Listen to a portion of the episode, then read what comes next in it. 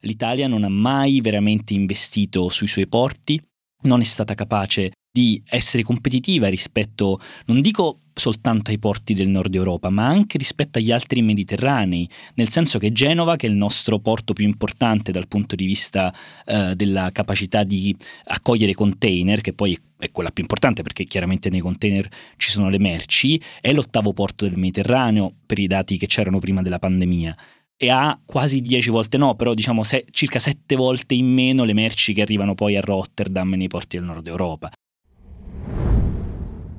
Allora, questa è di fatto la puntata di Globo di Natale.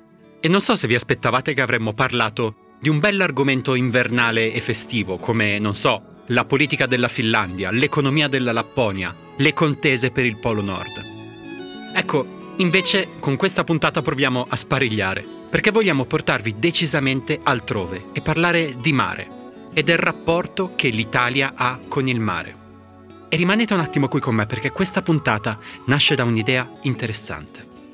Avete presente quando andate in vacanza o in viaggio in una località di mare e vi accorgete che la cucina tipica del posto è tutta di terra?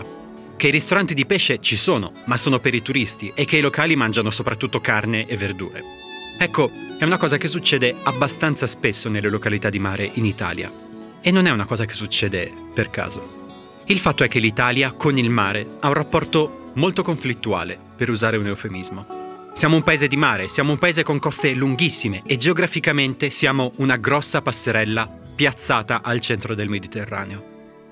Ma la nostra storia, la nostra cultura, la nostra politica non hanno un gran rapporto con il mare. Questo lo si vede nel cibo, ovviamente, ma per esempio anche nella cultura popolare, dove spesso il mare è presentato come qualcosa di oscuro e pericoloso ma soprattutto si vede in cose estremamente concrete. La politica italiana parla spesso del mare come di una risorsa preziosissima, ma la nostra economia non ne fa davvero tesoro. I porti italiani, per esempio, sono sempre bassi nelle classifiche europee di movimentazione delle merci. Anche la nostra politica estera, che dovrebbe essere tutta rivolta verso il Mediterraneo, spesso non lo è, e succede di frequente che gli interessi italiani siano sopravanzati da quelli di altri paesi. E quindi in Italia molto spesso si finisce per parlare di mare in riferimento a una cosa soltanto, l'arrivo dei migranti. E siccome la politica italiana vede nei migranti un problema, anche il mare diventa un problema per l'Italia. Vi sarà capitato di aver sentito qualche politico, magari di centrodestra, che parlando di immigrazione ha detto che purtroppo l'Italia è un paese con coste lunghissime. Ecco, in quel purtroppo c'è tutto il rapporto dell'Italia con il mare.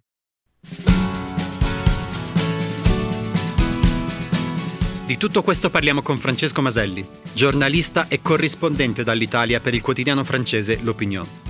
Francesco Maselli ha scritto un libro che parla esattamente di questo e che ha un titolo affascinante. L'Italia ha paura del mare, pubblicato da NR Edizioni. Con lui cercheremo di raccontare questa paura, di spiegarne le conseguenze e cercheremo di farvi riflettere la prossima volta che sarete al mare. Sperando che possiate tornarci presto. Questo è Globo. È un podcast del Post con un'intervista a settimana sulle cose del mondo. E io sono Eugenio Cau.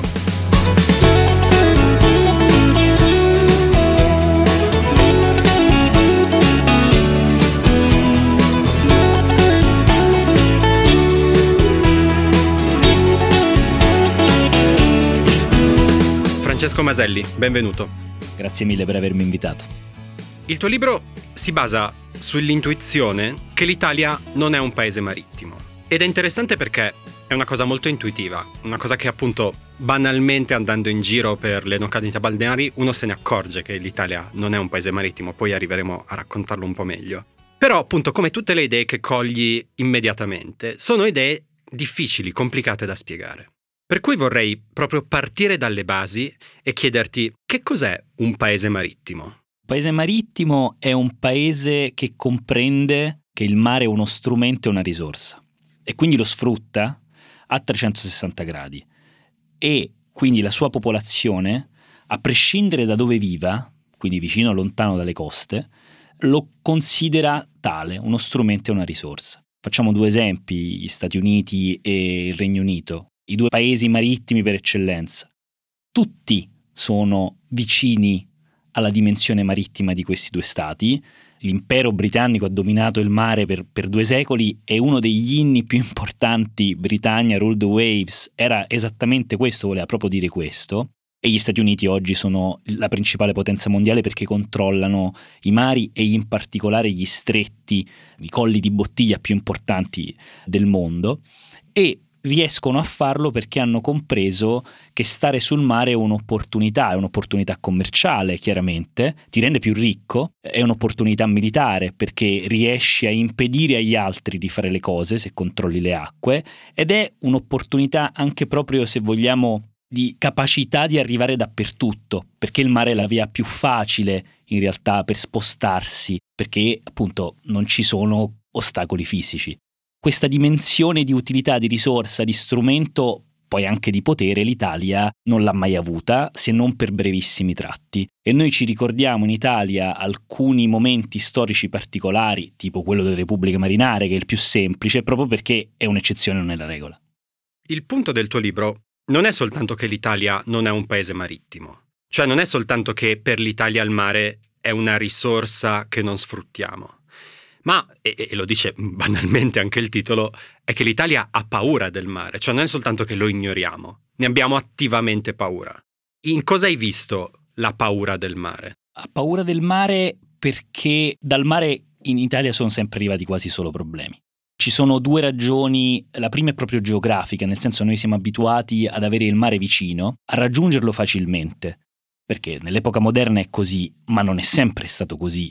Fino agli anni 30-40 del Novecento in Italia si moriva tanto di malaria perché tutto il Tirreno in particolare, ma anche una parte dell'Adriatico, specialmente la parte del delta del Po, erano infestate dalla malaria era una, diciamo, la costa italiana, oltre alla parte alta e frastagliata che noi ci ricordiamo dalla, dalla geografia che studiamo a scuola, in realtà la costa italiana era eh, una distesa di acquitrini, stagni, acque difficili da addomesticare. Quindi c'era proprio una separazione fisica della popolazione tra il mare e i posti dove vivevano.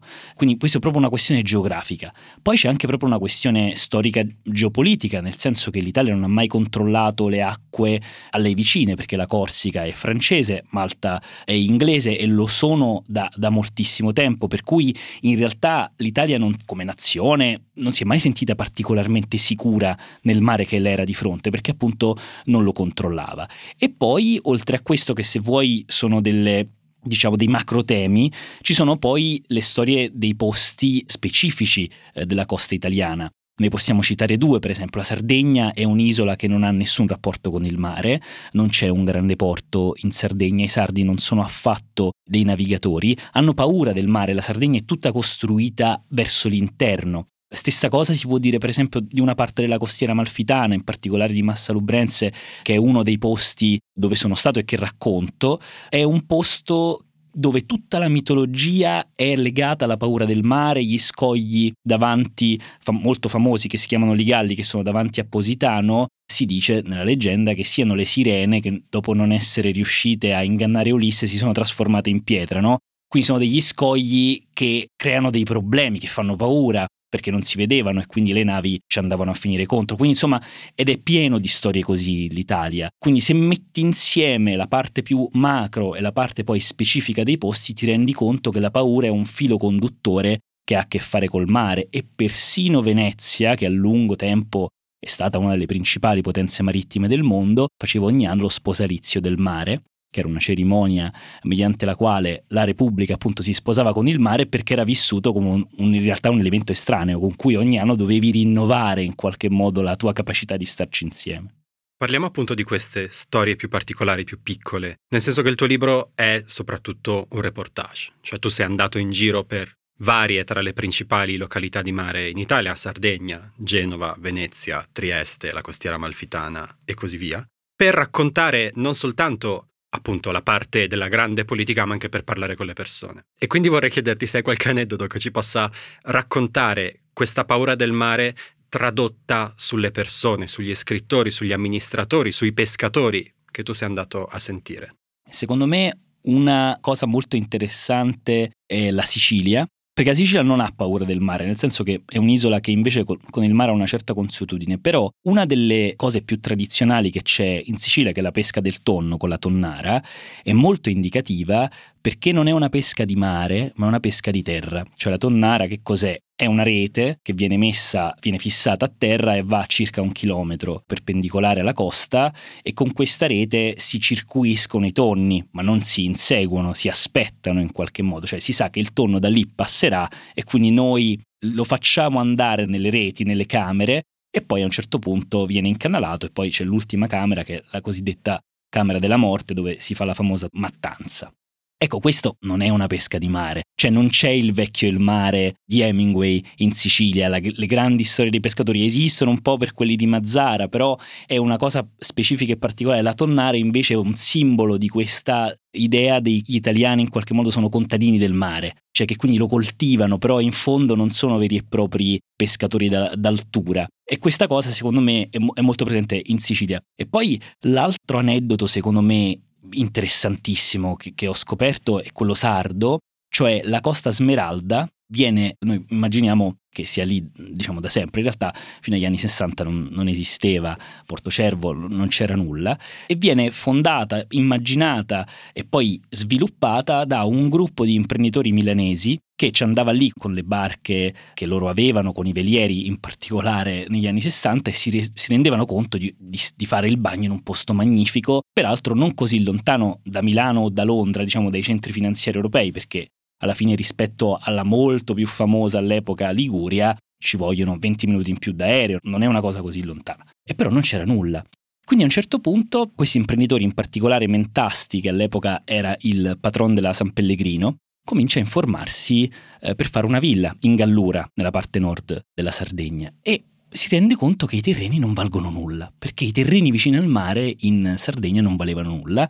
C'erano varie ragioni, ma una delle ragioni è che i grandi latifondisti sardi eh, davano queste terre alle figlie eh, femmine perché invece ai figli maschi gli davano in eredità le terre interne perché eh, valevano di più, si facevano i pascoli, c'era l'agricoltura. E quindi alla fine questi imprenditori si rendono conto che lì si può fare una vera e propria speculazione immobiliare si può costruire dal niente una grandissima rete di resort turistici di lusso e quindi comprano questi terreni e fondano la, la, la, Costa Smeralda, che si chiama così in onore della figlia di Mentasti, che si chiamava Esmeralda, però Esmeralda era troppo spagnoleggiante, quindi gli hanno tolto la, la E. E addirittura questo gruppo di imprenditori, tra cui c'era anche la Gacan, che un uomo d'affari medio orientale ricchissimo, hanno addirittura poi fatto l'aeroporto di Olbia e la prima linea aerea sarda, che è eh, diciamo meridiana, eh, che è stata fatta appunto da, da, non dai sardi. E questo secondo me è molto molto indicativo.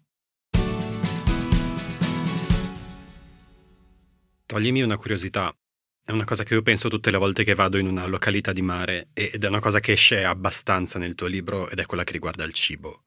Nel senso che appunto, e qui dico cose molto banali, però vai in Sardegna, in Sardegna non si mangia il pesce, si no. mangia il porceddo, vai nella riviera romagnola che peraltro non è uno dei posti no. del tuo reportage, però io sono di Bologna, ci andavo spesso da ragazzino, in riviera romagnola si mangia, non si mangia il pesce, poi adesso è pieno di ristoranti di pesce, ma perché appunto piacciono ai turisti, si mangia la piadina, si mangia tutta una serie di altre cose.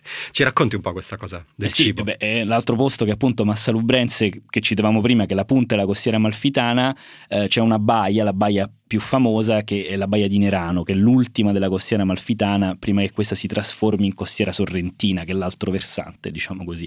E eh, in questa baia eh, c'è una pasta famosissima che peraltro negli ultimi anni è diventata uno dei piatti più importanti della cucina italiana, che è la famosa pasta alla Nerano, che è stata inventata da un ristorante che è proprio sulla spiaggia, cioè nel senso che ha le palafitte a 10 metri dal mare. Si sente il mare, si vede, si, c'è il profumo ed è una pasta alle zucchine con il provolone, cioè che non ha niente a che vedere con il mare e ce ne sono anche altri, il porceddo come dicevi tu, però questo ti fa capire proprio che in realtà noi siamo un paese molto legato alla terra, molto più legato alla terra di quanto siamo legati al mare, nonostante abbiamo i famosi 9.000, 8.500, poi dipende come li conti, chilometri di coste.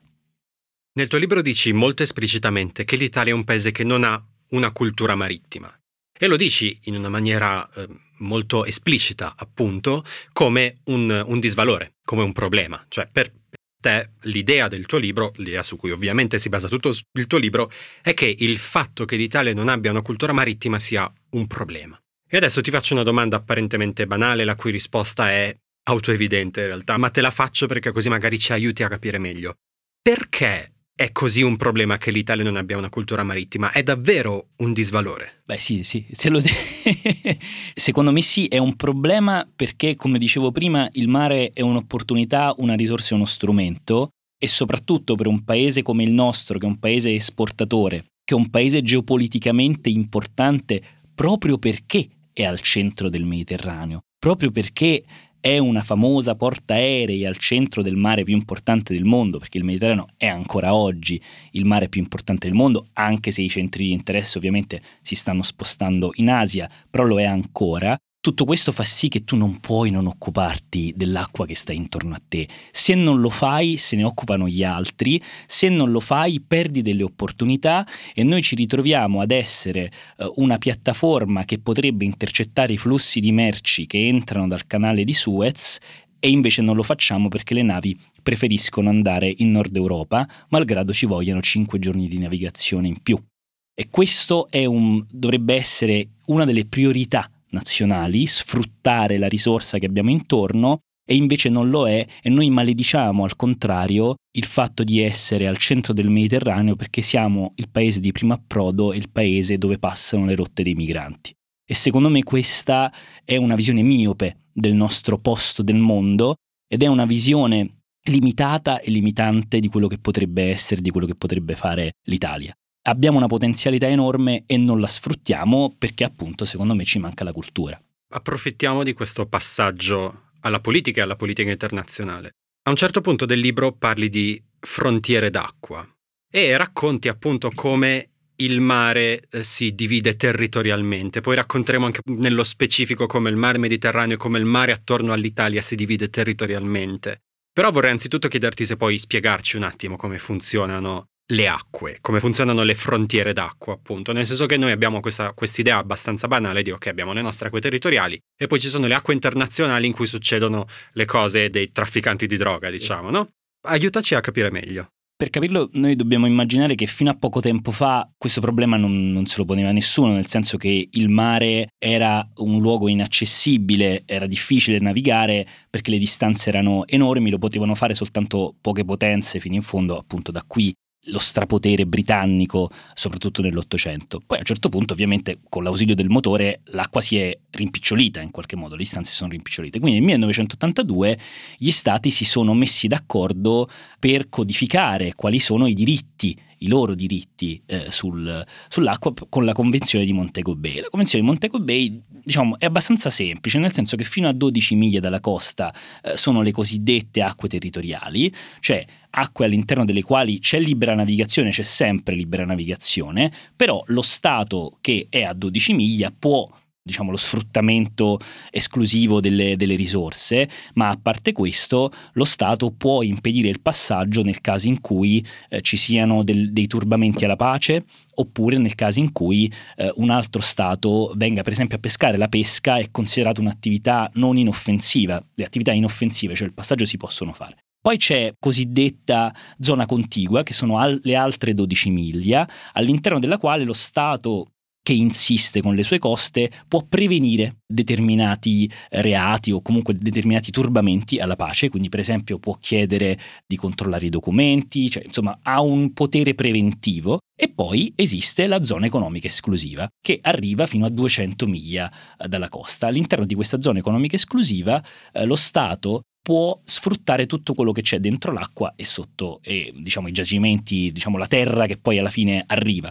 Quindi questo ha fatto sì che in qualche modo il mare eh, diventasse terra nell'epoca moderna, cioè si possono effettivamente tracciare dei confini, che sembra strano ma, ma è così. Mettiamo, come dire, una puntina su questa cosa della zona economica esclusiva perché tra un po' ci, ci ritorneremo. Esatto. Ma nel frattempo vorrei tornare alla questione che, che, raccontavamo sul fatto che l'Italia non può non occuparsi dell'acqua attorno a sé, come dicevi. Perché questo è effettivamente sempre stato uno dei grandi ritornelli di tutti i governi, da, dall'ultimo guidato da Giorgia Meloni, ma diciamo che praticamente tutti i governi della, della, storia repubblicana e anche prima della storia repubblicana hanno sempre detto dobbiamo espanderci verso il mare. Il nostro posto nel mondo è il mare nostrum e, e quando, insomma, quando vuoi usare le, parole, le parolone dei geopolitici dici appunto la nostra sfera di influenza è il Mediterraneo sì. centrale. Ecco però appunto, e, e, se no non avresti scritto il libro, questa cosa non è mai davvero successa. Non è mai davvero successa perché, eh, com- come dicevamo prima, c'è proprio un problema geografico e di controllo due, di due delle isole più importanti che ci sono nel Mediterraneo nel senso che appunto c'è la Corsica e c'è, e c'è, Malta, c'è anche un po' una questione secondo me che oltre la retorica c'è poco, cioè questa retorica che tu dicevi che sicuramente c'è eh, è semplicemente accennata, ma poi concretamente questa cosa non, non seguono mai delle azioni, tant'è che infatti l'Italia non ha mai veramente investito sui suoi porti, non è stata capace di essere competitiva rispetto, non dico soltanto ai porti del nord Europa, ma anche rispetto agli altri mediterranei, nel senso che Genova, che è il nostro porto più importante dal punto di vista eh, della capacità di accogliere container, che poi è quella più importante perché chiaramente nei container ci sono le merci, è l'ottavo porto del Mediterraneo per i dati che c'erano prima della pandemia e ha quasi 10 volte no, però diciamo se, circa 7 volte in meno le merci che arrivano poi a Rotterdam nei porti del nord Europa. Quindi tu hai proprio un ritardo di capacità, hai un ritardo infrastrutturale, hai anche un problema geografico, ci mancherebbe altro perché comunque noi abbiamo una conformazione delle coste che non ci permette di uh, avere dei porti in grado di accogliere così tante merci e così tanto spazio. Genova è il suo porto, è difficile renderlo più grande di quello che già oggi, è una cosa molto complicata e questo è vero anche per altre città. Però eh, questa cosa, diciamo, no, nessuno si è mai posto il problema di dire benissimo, forse è il caso di fare un grande porto o due grandi porti per rivaleggiare con gli altri. Questa è una cosa che alla politica non è mai venuta in mente e si vede, scontiamo un, un ritardo anche sulla marina. Noi abbiamo degli stati che si stanno riarmando nel Mediterraneo, lo stanno facendo molto più velocemente di quanto stiamo facendo noi, che abbiamo una marina ovviamente molto specializzata, eh, con delle eh, navi che sono all'avanguardia, senza dubbio, però sono poche, abbiamo poco personale rispetto a quello che ci servirebbe e soprattutto poi compiamo delle scelte autolesionistiche, per esempio quella di eh, dare all'Egitto le famose due fregate che erano state ordinate per la Marina e che il governo Conte poi alla fine diede all'Egitto, quindi state, c'è stato un grande colpo chiaramente per l'azienda che le ha costruite, che è Fincantieri, che è una delle nostre eccellenze, però forse dal punto di vista politico quelle due fregate servivano alla nostra marina, poi le verranno date, però intanto hai perso del tempo. Ecco, spiegacela, sono... spiegacela, meglio questa storia. Diciamo, l'Italia aveva ordinato delle due fregate, in particolare da, da, da Fincantieri, che sono le nuove FREM, sono le fregate multiruolo, che sanno fare moltissime cose, sono uno dei pezzi più tecnologicamente avanzati di cui possono disporre le marine e in particolare eh, sono le fregate della marina italiana e marina francese che le hanno costruite insieme, le hanno sviluppate insieme dovevano essere consegnate circa nel 2021 eh, alla Marina Italiana che le aveva ordinate eh, per ammodernare appunto la sua flotta e però allo stesso tempo c'era una richiesta dell'Egitto a Fincantieri per farle costruire. E a un certo punto, per un, una serie di ragioni anche e soprattutto diplomatiche, nel senso che l'Italia stava cercando in quel periodo di normalizzare i rapporti con l'Egitto dopo il caso Regeni, ecco, a un certo punto si decise eh, di vendere queste due fregate che erano pronte, ovviamente, all'Egitto, che altrimenti avrebbe dovuto aspettare molto più tempo perché la nave è un oggetto particolare, tu non entri in un concessionario e la compri. No, non è vero per le navi commerciali, a maggior ragione non è vero per le navi militari ci vogliono 10-15 anni per, per costruirle e svilupparle. E quindi l'Egitto le ebbe subito. E questo in un contesto di aumento della conflittualità del Mediterraneo eh, è stato secondo me un grande esempio di eh, miopia rispetto al tuo ruolo nel Mediterraneo, il che non vuol dire chiaramente che non devi vendere le, eh, le, le, fregate agli altri stati del Mediterraneo anche quando sono dei tuoi concorrenti competitor come può essere l'Egitto, però forse la Marina italiana in quel momento aveva la priorità. Una cosa che a me colpisce spesso quando si parla di questi temi, sia leggendo il tuo libro, sia tutte le volte che appunto mi, mi incrocio con, con, queste questioni, riguarda la, la grossa differenza fra la retorica pubblica e invece l'azione, soprattutto quando si parla della politica. Eh, tu nel tuo libro citi una, una, frase che Giorgia Meloni ha pronunciato nel settembre del 2022 che è una frase notevole ma al tempo stesso molto generica, nel senso che l'avrebbe potuta pronunciare Giorgia Meloni come Giuseppe Conte, come Matteo Renzi, come Massimo D'Alema, come praticamente qualunque primo ministro italiano. E lei ha detto l'Italia ha una serie di specificità che non sono state utilizzate. Il mare. Lo vedete il mare italiano? Noi siamo circondati dal mare quasi ovunque e ci comportiamo come se fossimo la Svizzera. E poi andando avanti, tutte le attività legate alla cosiddetta economia blu, perché ovviamente dobbiamo dare un nome, un colore a questa economia, eh, devono essere sostenute dal governo. Ti chiedo, ci racconti eh, questa frase e ci aiuti a capire come funziona questo tipo di retorica? Sì, questa frase io l'ho, l'ho messa nel libro perché mi ha molto colpito all'epoca in realtà.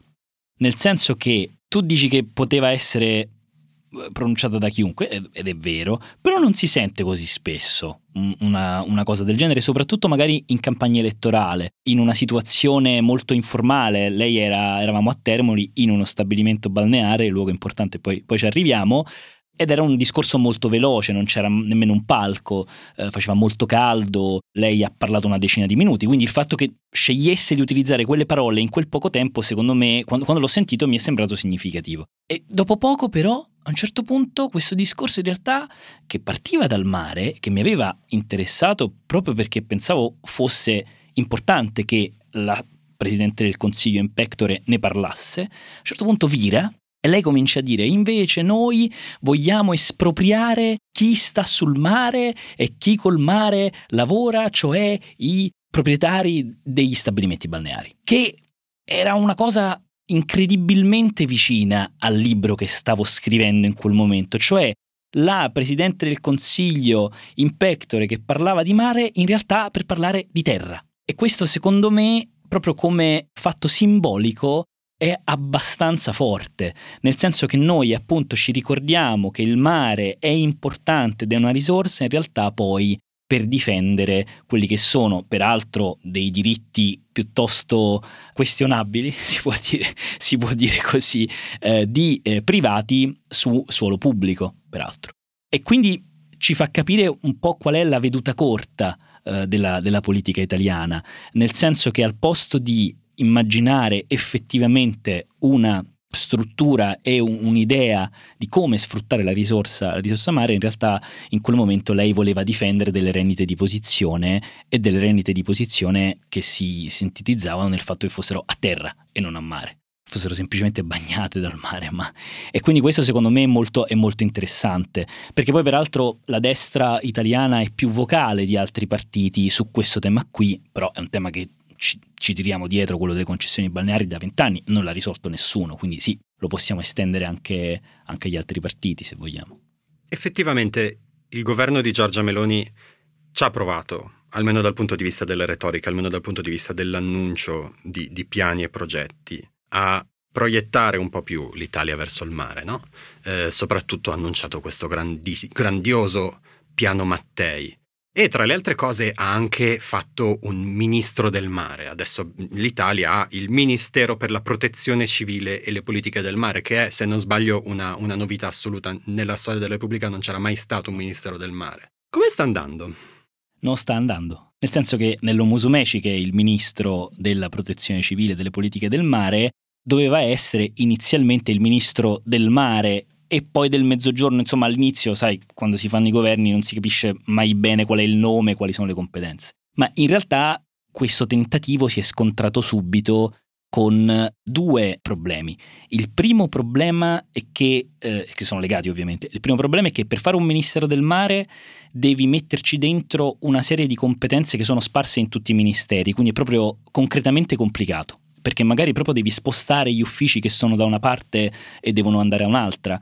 Quando si fanno i cambiamenti nei ministeri c'è proprio anche proprio banalmente questo, questo problema. E oggi il comitato interministeriale che si occupa di, di mare conta 10 ministeri, per farci capire, no 11 scusami, 11 ministeri conta, che ci fa capire quanto è complesso. Ma questa cosa si lega col fatto che i governi italiani non sono mai dei monocolore, sono dei governi che vengono formati tra coalizioni o addirittura tra grandi coalizioni, quindi con partiti diversi e quindi con ministri che utilizzano il loro ministero come, diciamo, risarcimento rispetto ad altri che non vengono presi. Insomma, si, si, fanno i rapporti di forza nei ministeri. E se tu togli, in questo caso, per esempio, a Matteo Salvini, che fa il ministro delle infrastrutture, la competenza sui porti e sulla Guardia Costiera, beh, politicamente è un problema da gestire per il Presidente del Consiglio, che infatti non, non gliel'ha tolti. E quindi in realtà lo depotenzi il Ministero del Mare. E quindi il punto eh, del Ministero del Mare, secondo me, è che è una cosa interessante, però forse superflua, cioè non è che fare il Ministero del Mare di per sé risolve il problema. Ci aiuta in qualche modo, forse dal punto di vista simbolico, retorico, di immaginario, che è certamente molto importante, però non è decisivo e forse, tenuto conto della realtà politica italiana, non è nemmeno così necessario. Cioè tu puoi fare delle politiche del mare anche se non hai il ministero, eh, è possibile farlo. Per quanto riguarda il piano Mattei, anche questa cosa qui secondo me è molto interessante, nel senso che... Spieghiamo che cos'è il piano Mattei. Il piano Mattei eh, dovrebbe essere un piano mediante il quale l'Italia sigla un nuovo patto con i paesi africani, eh, in particolare sui temi dell'energia, ma non soltanto. Se vogliamo eh, utilizzare una parola che lo riassume, è un nuovo piano di sviluppo. Un nuovo piano di sviluppo che quindi chiaramente l'energia è in testa perché Mattei è stato il fondatore dell'ENI, che è la principale azienda energetica italiana, però eh, diciamo così è a 360 gradi ed è un piano mediante il quale, secondo le intenzioni della Presidenza del Consiglio, l'Italia si mette sullo stesso piano con gli stati africani, quindi evita di avere un atteggiamento neocoloniale, che è quello che viene molto criticato, in particolare dal centrodestra, soprattutto verso la Francia, che viene invece accusata di avere un rapporto ancora coloniale con gli stati africani, l'Italia invece si mette sullo stesso piano e insieme riscrive il prossimo ventennio di rapporti eh, energetici, di immigrazione, di studio, quindi è una cosa onnicomprensiva, no, una cosa molto importante. Il problema è che questo piano nessuno più o meno l'ha mai visto, per mesi eh, era nessuno sapeva chi lo stesse scrivendo, eh, nessuno aveva informazioni e non se n'è minimamente dibattuto, peraltro, doveva essere una delle cose più importanti, l'opinione pubblica è stata tenuta completamente all'oscuro. Non solo, doveva essere presentato a inizio dicembre a Roma all'interno del grande vertice italo-africano. Questo vertice italo-africano è stato rinviato in ragione della, cam- della cambiata situazione internazionale dopo il 7 ottobre, dopo l'attentato di Hamas eh, in Israele, che non mi sembra una ragione molto intelligente per rinviarlo, nel senso che um, proprio perché c'è un contesto internazionale che si sta uh, degradando, tu hai bisogno di fare un grande vertice dove tenti di tenere insieme la sponda nord e la sponda sud del Mediterraneo. E invece, diciamo, è stato rinviato probabilmente perché in realtà eh, all'interno di questo piano c'era molto poco. Poi alla fine sì, è stato presentato, ma appunto è piuttosto fumoso, non c'è granché dentro. E questo ancora una volta eh, ci riporta a quello che dicevi tu, la differenza tra la retorica e poi la concretezza delle cose. Il mare è una cosa piuttosto concreta, l'economia del mare che, che tu citavi prima, la Blue Economy, è una cosa molto concreta, invece noi ogni tanto con la concretezza abbiamo qualche problema, retoricamente siamo bravissimi, però poi quando dobbiamo mettere in pratica quello che diciamo un po' meno. Hey, it's Ryan Reynolds and I'm here with Keith, co-star of my upcoming film If, only in theaters May 17th. Do you want to tell people the big news?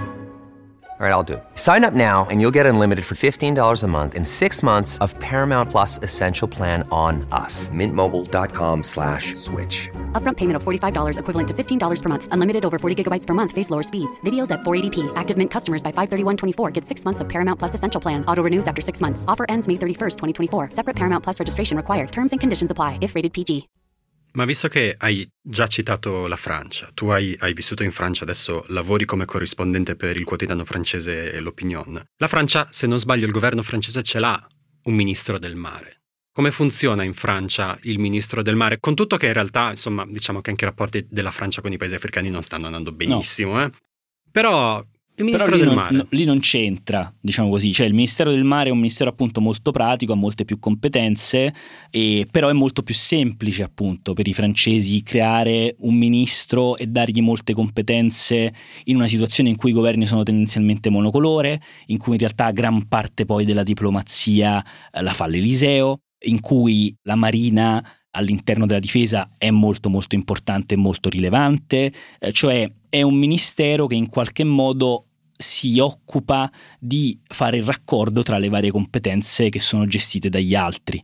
Eh, e quindi è un ministero non cruciale, non, non, fondamentale, ma è un ministero di supporto però in un contesto politico, in una nazione che col mare ha molto più a che fare, che ha diciamo la superficie di acque più grandi del mondo perché la Francia non ha soltanto ovviamente il, eh, l'esagono in tutti i continenti dei, proprio dei territori che sono i territori d'oltremare, che sono proprio dei territori dove è Francia e Unione Europea. Isolette. Eh, isolette, che però poi intorno hanno il mare, quindi per loro la dimensione marittima è fondamentale, importante, eh, molto diversa dalla nostra, perché appunto noi l'oceano non ce l'abbiamo. E noi questa cosa non l'abbiamo molto citata, però forse è importante anche per, per capire perché l'Italia è diversa dalla Francia, dal Regno Unito, e dal, eh, dagli Stati Uniti, perché hai in realtà eh, familiarità con il mare interno e il mare interno è molto diverso dall'oceano perché è più piccolo. Stavamo citando prima la zona economica esclusiva e stavamo citando prima la conflittualità eh, che, che c'è nel Mediterraneo, che nell'Oceano Atlantico c'è molto di meno perché c'è molto più spazio.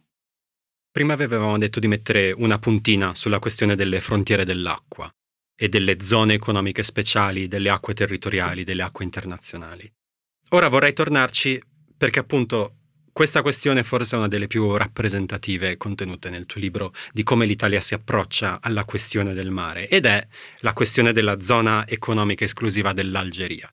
Come dicevi tu prima, le zone economiche esclusive sono delle zone di 200 miglia nautiche che si estendono davanti alle coste di un paese e che un paese può reclamare per ottenerne il diritto appunto esclusivo ai vantaggi e ai privilegi che quel pezzo di mare garantisce, per cui per esempio la pesca, per cui per esempio lo sfruttamento delle risorse e così via. La questione delle zone economiche esclusive nel Mediterraneo è particolarmente notevole perché, eh, come, come si legge nel tuo libro, il Mediterraneo è un mare molto piccolo e quindi 200 miglia davanti alle coste non ce le ha praticamente nessuno.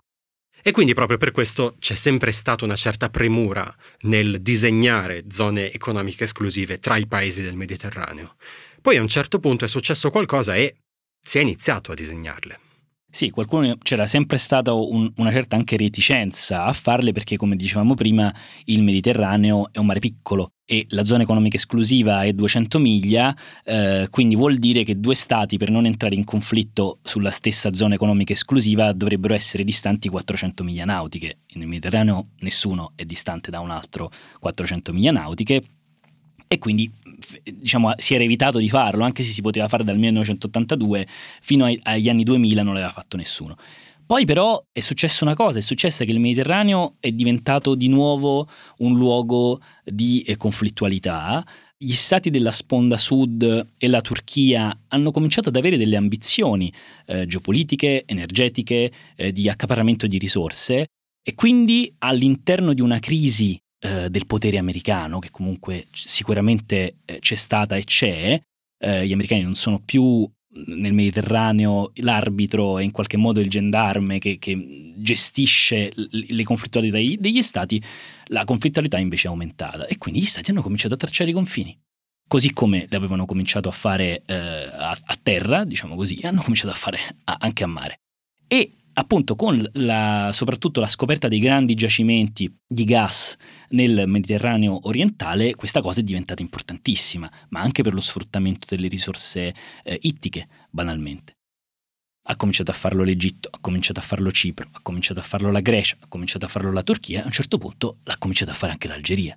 E l'Algeria ha tracciato una linea a pochi chilometri dalla Sardegna, perché diciamo l'Algeria, il posto più vicino italiano eh, che ha la costa algerina è eh, il Golfo di Cagliari, sono circa 110 miglia nautiche, quindi niente. E quando è successa questa cosa, l'Italia si è resa conto che, insomma, forse era il caso di darsi una mossa e di tracciarla anche noi.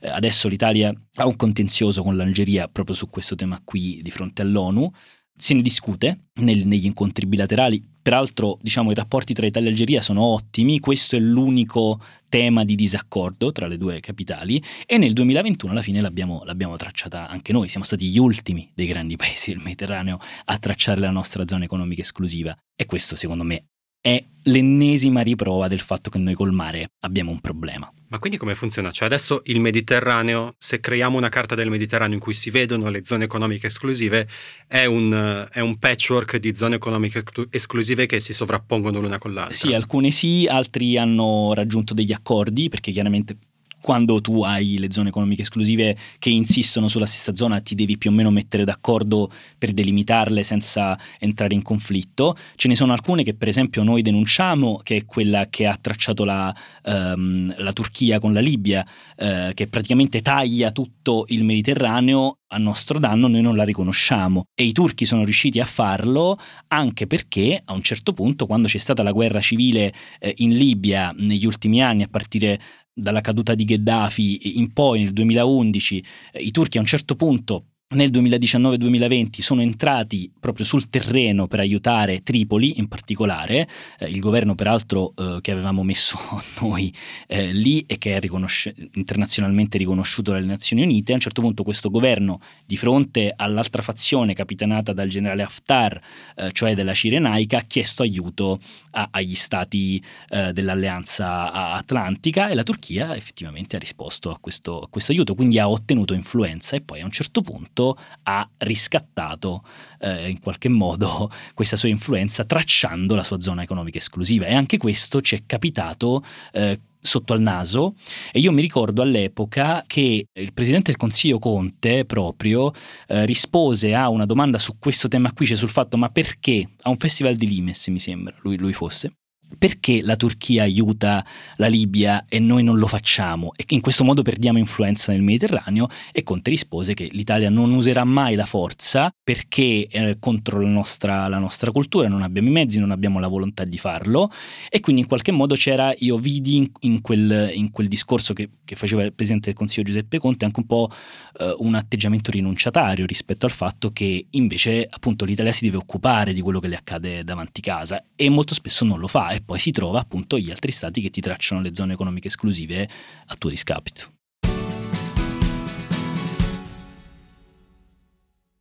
Abbiamo lasciato volutamente per ultima una delle questioni principali che riguardano il rapporto fra l'Italia e il mare, anzi forse se guardiamo al dibattito pubblico è la questione principale, che è la questione delle, delle migrazioni. Ovviamente finora abbiamo appunto raccontato il modo in cui l'Italia si approccia al mare, il modo in cui la politica italiana si approccia al mare, ma tutto quello che abbiamo raccontato finora è una piccola porzione in termini di dibattito pubblico rispetto all'attenzione che viene dedicata alla questione migratoria.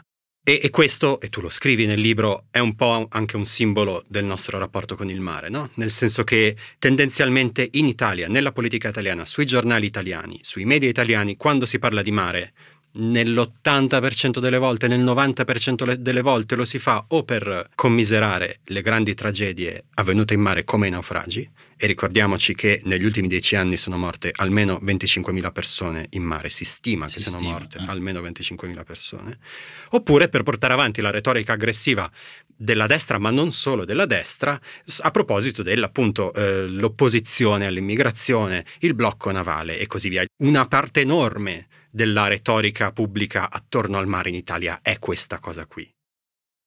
Sembra quasi, e questa è una cosa che dicevamo parlando prima di iniziare questa conversazione, che l'Italia preferisca non averlo il mare. Sì, noi, co- come dice in quel discorso che hai citato Giorgia Meloni, in realtà preferiremmo essere la Svizzera, no? con le montagne intorno difficilmente arriva qualcuno che non conosci eh, da te.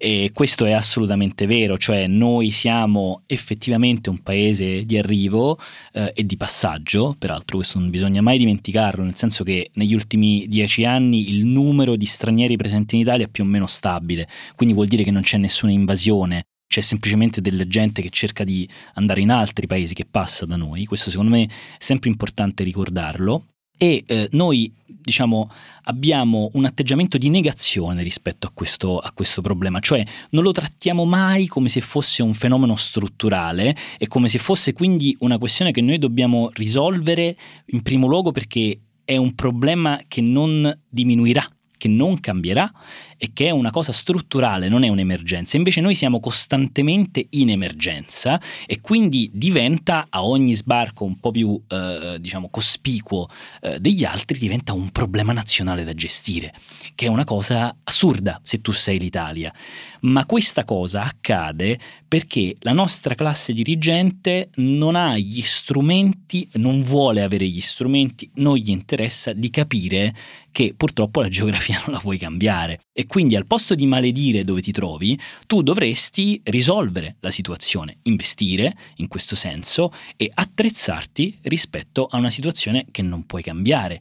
Quando si parla di blocco navale, questo è, è molto interessante perché ti fa esattamente capire che chi ne parla non ha alcuna idea di come funzionano le cose in mare, non ha alcuna idea di quanto sia grande eh, la, la, parte eh, che si dovrebbe bloccare, eh, di che tipo di risorse ci vorrebbero, che quindi poi verrebbero tolte alla sanità, alla scuola, alla riduzione delle tasse per fare la flat tax, per, per dirne una. Tutto questo eh, non compare perché è un artificio retorico, noi diciamo che vogliamo fare il blocco navale, ma in realtà non sappiamo bene di che cosa stiamo parlando. E l'ultimo accordo che abbiamo siglato con, con l'Albania, secondo me, è indicativo da questo punto di vista, cioè eh, l'Italia ha siglato un accordo con l'Albania mediante il quale una piccola quota di migranti che arrivano in Italia verrebbero trasferiti automaticamente in campi di raccolta e poi rimpatrio, dei centri di raccolta e rimpatrio in Albania. Peraltro ora che ne stiamo parlando, per adesso questo uh, accordo è stato sospeso dalla Corte Costituzionale albanese perché n- non eh, rispetterebbe forse eh, i principi della legislazione albanese, appunto. Però questo che cosa ci, ci, fa capire? Ci fa capire che noi abbiamo questo atteggiamento di esternalizzare questo problema, come se non fosse veramente nostro, come se potessimo dimenticarcene se lo subappaltiamo, che è una cosa assurda perché vuol dire che tu non hai contezza del posto dove sei e quindi pensi che fare un piccolo accordo che ti fa spostare queste persone che tu vivi come un problema risolve la situazione e evidentemente non è, non è così. E a me stupisce sempre molto eh, quando le persone prendono in mano per la prima volta il mio libro leggo nel titolo L'Italia al paura del mare e mi dicono ah è un libro sui migranti. È la prima cosa che mi viene detto. Ma sì sai perché Italia paura mare metto insieme migranti.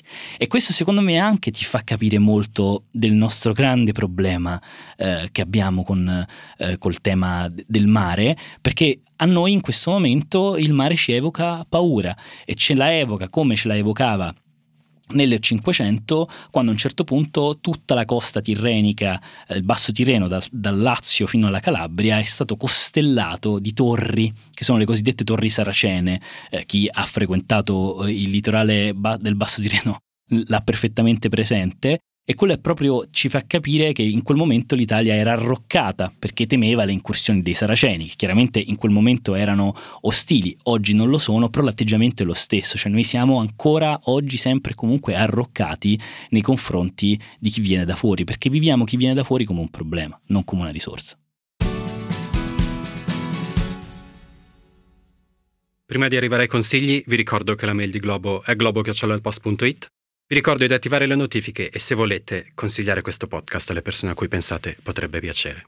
Adesso Francesco Maselli ti chiedo tre consigli, libri, film, podcast, serie tv, musica, che ti hanno ispirato e vorresti suggerire. Allora, il libro, il saggio che vorrei suggerire è Memorie del Mediterraneo di Fernand Brodel, che è uno dei principali studiosi del, del, Mediterraneo, appunto. Ne ha scritti moltissimi, ma questo lo consiglio perché è accessibile a tutti, secondo me. Eh, invece il romanzo che consiglio eh, è eh, La linea d'ombra di Joseph Conrad, che secondo me è un libro meraviglioso che ti fa capire che cosa voleva dire la, la vita dei, dei marinai e l'ultimo consiglio è un film che è Master e Commander, molto famoso, con Russell Crowe e, e, Paul Bettany. C'è anche poi la saga di libri collegata, scritta da Patrick O'Brien, che ha dei dettagli infiniti su che cosa voleva dire eh, stare in mare nell'Ottocento. Ma il film è bellissimo perché lo fa vedere molto bene, secondo me. Poi la trama è molto avvincente, quindi a chi piace il mare, ma anche a chi non piace in realtà, e, e vuole vedersi un film con Russell Crowe giovane e, e eh, magro, più magro di come e oggi lo consiglio, lo consiglio veramente tanto. Francesco Maselli, grazie. Grazie a voi.